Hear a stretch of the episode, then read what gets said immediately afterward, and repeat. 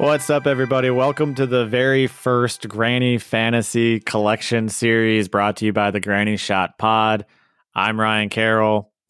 And if you thought this was going to be some sort of elderly erotica pod, I hate to break it to you. It is not. We are here to talk, specifically talk about NBA basketball. I've got Delco and Don with me. Guys, why don't you introduce yourselves? Hey, I'm Delco, multiple champion of our own fantasy group, La Liga, and we haven't fully ruled out the elderly fantasy uh, segments yet. So don't don't don't rule that out just yet, Ryan. Yeah, keep tuning in. We might we might somehow be able to integrate that in. Hey, what's up? I'm Don, also known as Silky Sue, playing fantasy basketball for too long to remember now. It was like eight years, coming on eight years, nine years.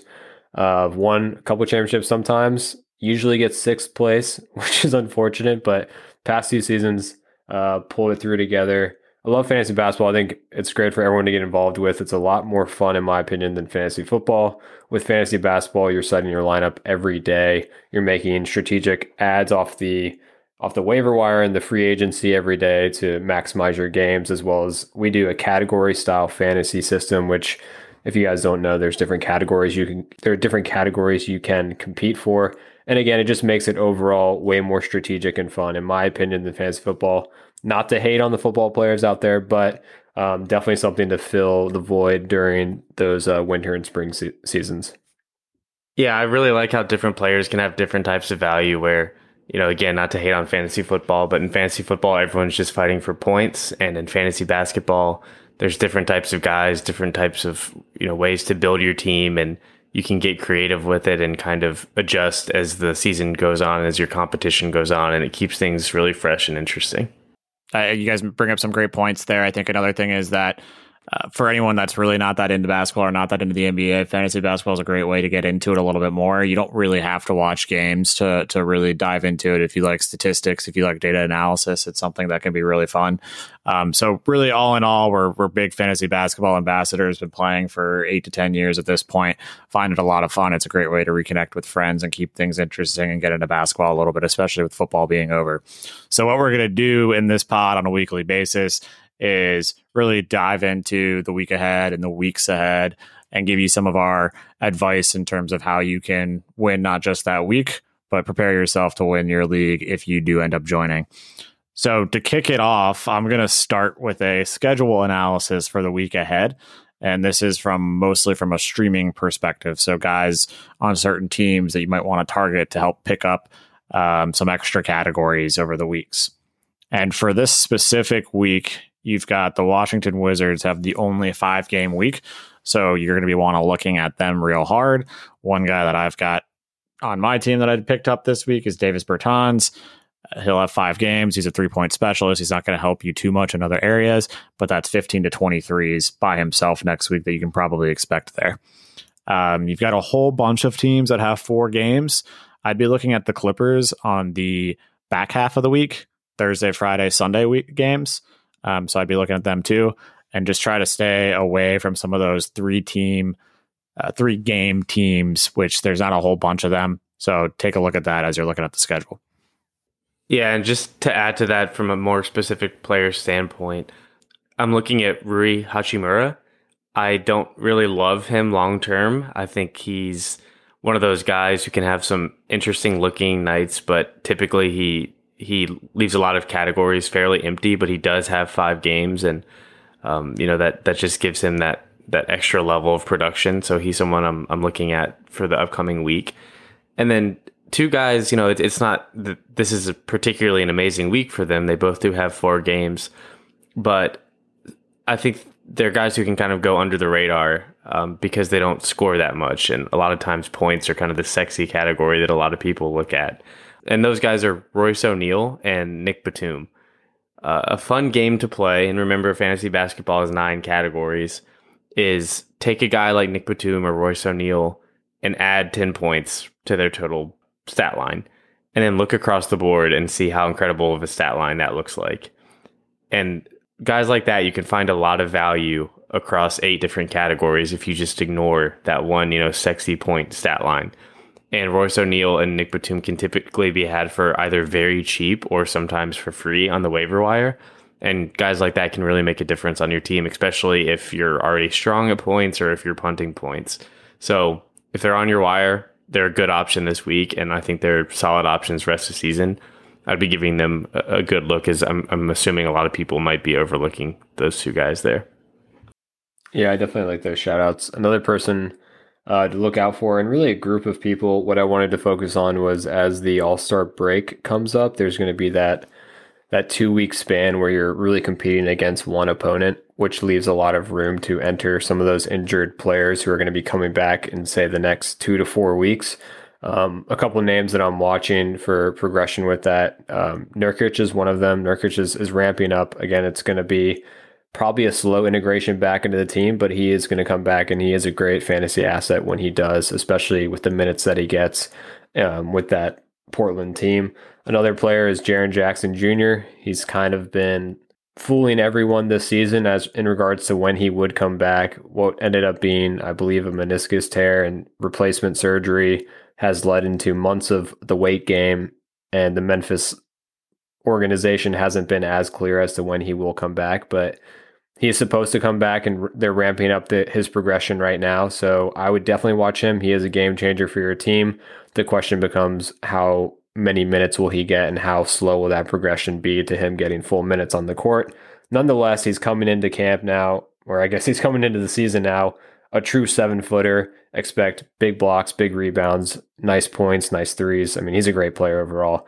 Uh, last but not least, Mitchell Robinson. He went out with a hand fracture about a week ago now. Um, he had surgery on it. It's about four to six weeks. Again, if it's on the shorter time frame of those four weeks, you do have two weeks with the with the All Star break. So you with a lot of these guys, you want to add them a week and a half, a week before you would expect them to come back because they'll probably be going off your waiver wire as they are very impactful players. The question also does become, you know, where do you stand in your league and are you fighting for playoffs? Or are you fighting out of the bottom tier? Um, but those are a couple players that I'm watching who are going to be coming back in the next three to four weeks, hopefully for most of them, and uh, how that plays into the All Star break. Yeah, those are great shouts, Don. I know for those without IR spots, a lot of those guys might be sitting on the wire, and you have to play the game of you, you know do the dance of when you want to pick them up. You know how long do you want to hold an injured player um, on your roster and just putting up zeros for a while. But for those who do have IR spots, maybe it's time to look into potentially buying low on some of these guys and and seeing um, you know what what you can ship over especially for a guy like Nurkic. He was drafted in the third and fourth round this year in a lot of leagues. Probably a lot of disappointed owners out there, even before the injury. But we saw what he's capable of um, in the bubble and also previous seasons. He really can be a top 30, top 20 type of guy.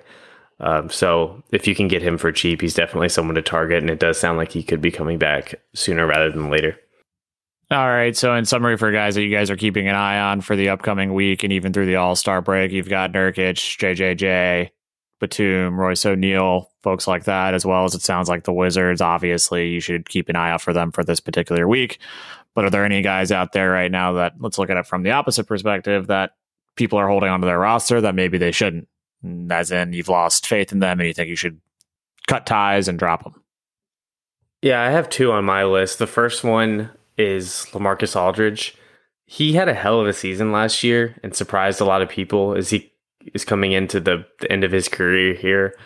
You know, he's on the other side of 35 at this point. He can't seem to stay on the floor, and when he uh, is on the floor, he's not exactly blowing you away. So he's someone I'm I'm moving on from. You know, maybe if he comes back and puts a decent string of games together, he could be worth a short term stream. But he's definitely not someone I'm holding on to, not someone I would want to even waste an IR spot on right now, to be completely honest.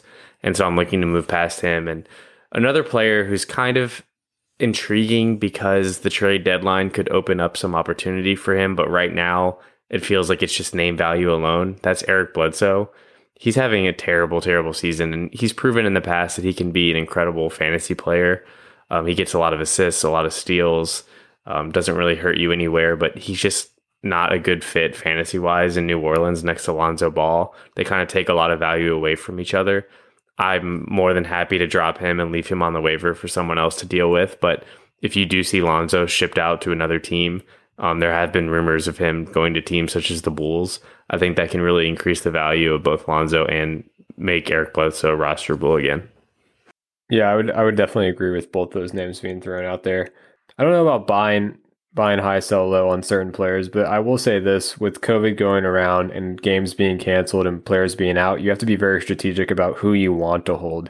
So for me, it's it's almost a game this year about not really who are you giving up on because of performance, but who can you not allow to hold on to because of missed games week to week, uh, especially as right when players miss multiple games, like the Spurs missed the entire week last week. If you're holding someone like Poeltl, it's probably gonna be an easy drop. If you're holding someone like Murray, you know you're not gonna want to drop him. But there's the Spurs, for example. There's almost a handful of players on that team that probably are not worth rostering that you need to drop when they're losing four or five games straight just because of COVID and then obviously getting them back in. There's a big uncertainty about that. So I think the name of the game this season especially is is about how do you manage your transactions. Uh, usually we do about seven matchup acquisitions per week, so one per day. Every league is different on that. Um, but really watching and making sure every player on your team – has a solid standpoint and you're willing to hold them for more than a week if they go out with COVID. And then the players that are not, you need to just be flexible with. Yeah, it's a good point. Uh, having a, a, little bit of a shorter leash this year to make sure you get the games that you want out of people this this year is is important. I also think if people are new to fantasy basketball this year, don't judge it based off of this year because of all the variance and the uncertainty. I would definitely give it another shot next season and seasons beyond when things are a little bit more normalized, it definitely becomes a little bit more fun. Not that it's not fun this year, just it's obviously better when you don't have the uncertainty of COVID and those things. All right. Like like we said at the beginning, we'll be doing this every single Monday. Give it a quick listen, five to ten minute episodes. We're going to give you our ideas, our thoughts, what's coming up for the week ahead for your, you to be able to dominate your fantasy league. If you're interested in the NBA outside of just fantasy, make sure to check out our other podcast. Granny Shot NBA. You can find us anywhere you listen to pods. Thanks again for listening, everyone. Again, this is Granny Shot Fantasy.